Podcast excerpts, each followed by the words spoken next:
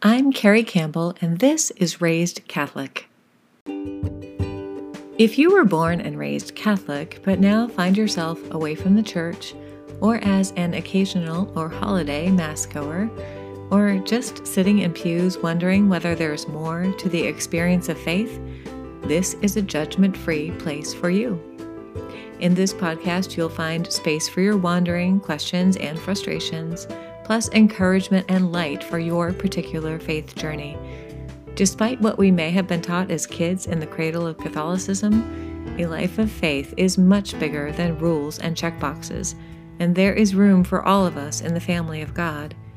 In each episode of Raised Catholic, you'll hear a little reflection, a prayer or a blessing, and a practical step you can take today to engage in relationship with God both inside and outside of church walls.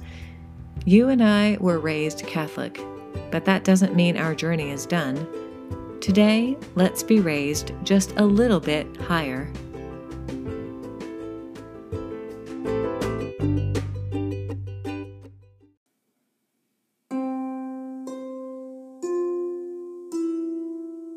Today is episode 108 True Self. Well, hi, friends.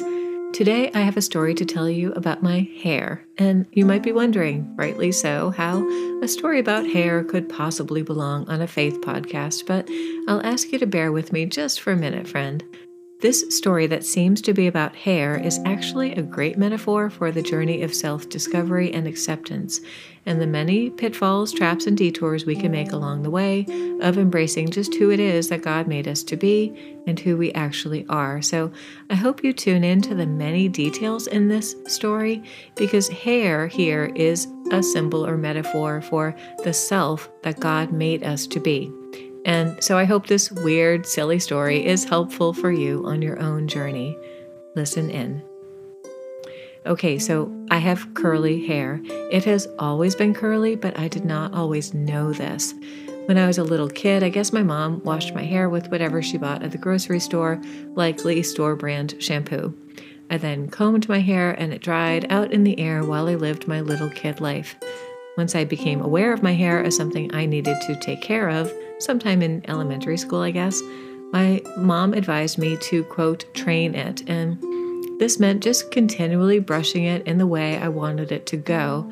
She meant well, as most people do, but as you might guess, this beating my hair into submission method did not really work. My wavy hair just got frizzier and bigger with all that brushing. Well, once I was in high school and college, I started looking around at all of my classmates' big hair.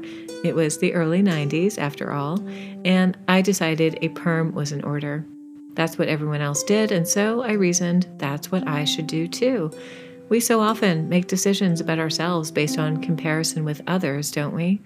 Well, I knew for sure that whatever my hair was, and I still did not know what it was, but I knew that whatever it naturally was, it was not good enough, and neither was I. All I wanted at that time was to fit in. And maybe you had some of those same thoughts in your own adolescence, or maybe, like me, you still battle these kinds of thoughts from time to time. But anyway, I spent time and money to subject my already curly hair to chemicals that it did not need and a new style which I still did not have any idea how to care for. In my early motherhood, I cut my hair short because, with all the caretaking I did for my babies, I just did not have time to care for myself. Hair seemed like one of the easiest parts of myself to let go during that time, but it certainly was not the only one. Later, I would try straightening, subjecting my hair to heat and damage just to keep it under control, to make my hair something that it was not and never was. And I like playing with this look still, but truthfully for me, straightening never works for very long. The wave or curl starts to come through the minute my hair comes in contact with any humidity at all. There's no stopping nature after all.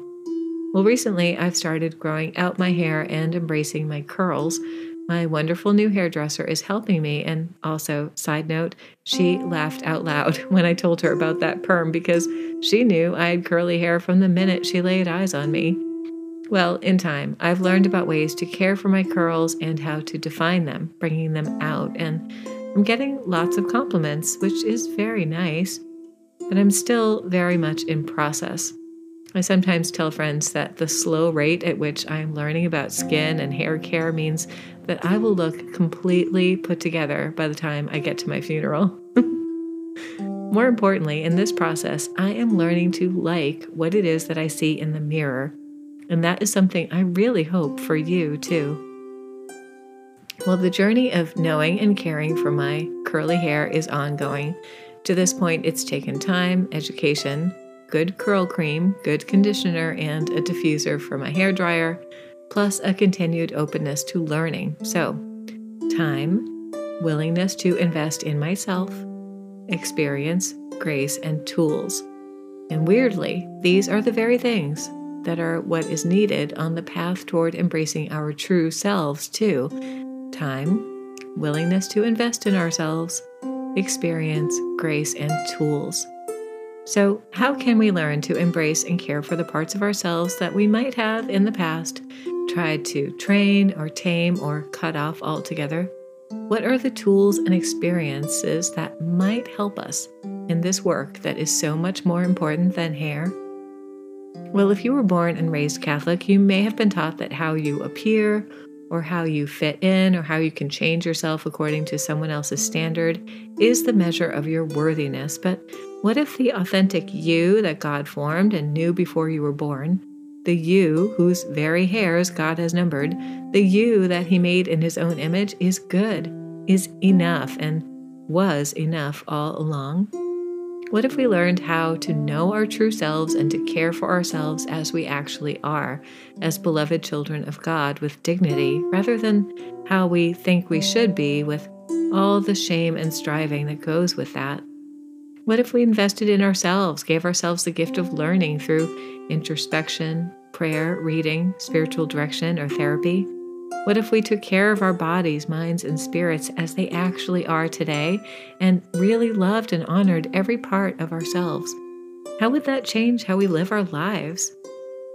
Honoring our true selves as created and beloved by God is the path to well being today and to growth for tomorrow, too. But it is not an easy road, and I know that firsthand.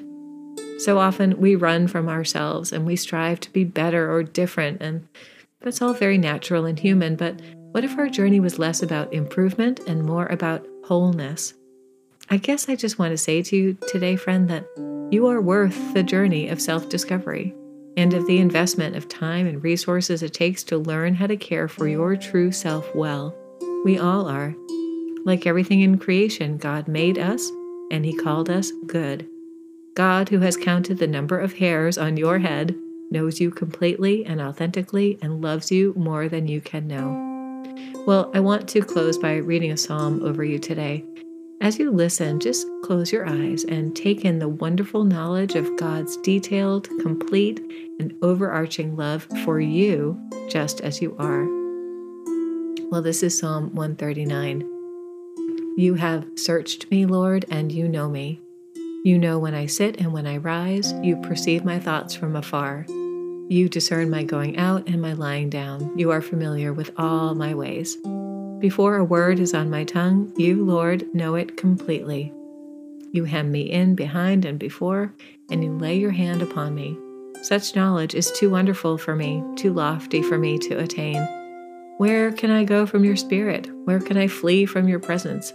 If I go up to the heavens, you are there. If I make my bed in the depths, you are there. If I rise on the wings of the dawn, if I settle on the far side of the sea, even there your hand will guide me, your right hand will hold me fast. If I say, Surely the darkness will hide me, and the light become night around me, even the darkness will not be dark to you.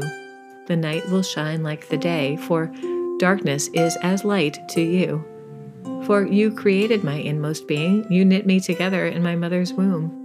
I praise you because I am fearfully and wonderfully made. Your works are wonderful, I know that full well. My frame was not hidden from you when I was made in the secret place, when I was woven together in the depths of the earth. Your eyes saw my unformed body. All the days ordained for me were written in your book before one of them came to be. How precious to me are your thoughts, God! How vast is the sum of them! Were I to count them, they would outnumber the grains of sand. When I awake, I am still with you. Ah, amen. Well, thanks so much for being with me today, friend. If you need me, you can find me on Instagram at Carrie Campbell Writes or on my blog at mylittleepiphanies.com. Thanks so much for rating, reviewing, subscribing, and most importantly, sharing this podcast with a friend. That really makes a difference in growing our community, so thanks. If you'd like to support this podcast financially, there's a way for you to do that in the show notes, along with some resources related to today's episode, so do check all of that out. But before we go, let's pray together. In the name of the Father, and of the Son, and of the Holy Spirit, amen. Oh God, you made us and you called us good. Help us to know and care for our authentic selves well, and on this journey, help us to know that you walk with us, you call us by name, and you love us at each step along the way. We pray for us and our dear ones today in the name of Jesus and wrapped in the mantle of our Mother Mary. Amen. Well, thanks so much for listening today, friend. Take good care of you, and I'll see you next time.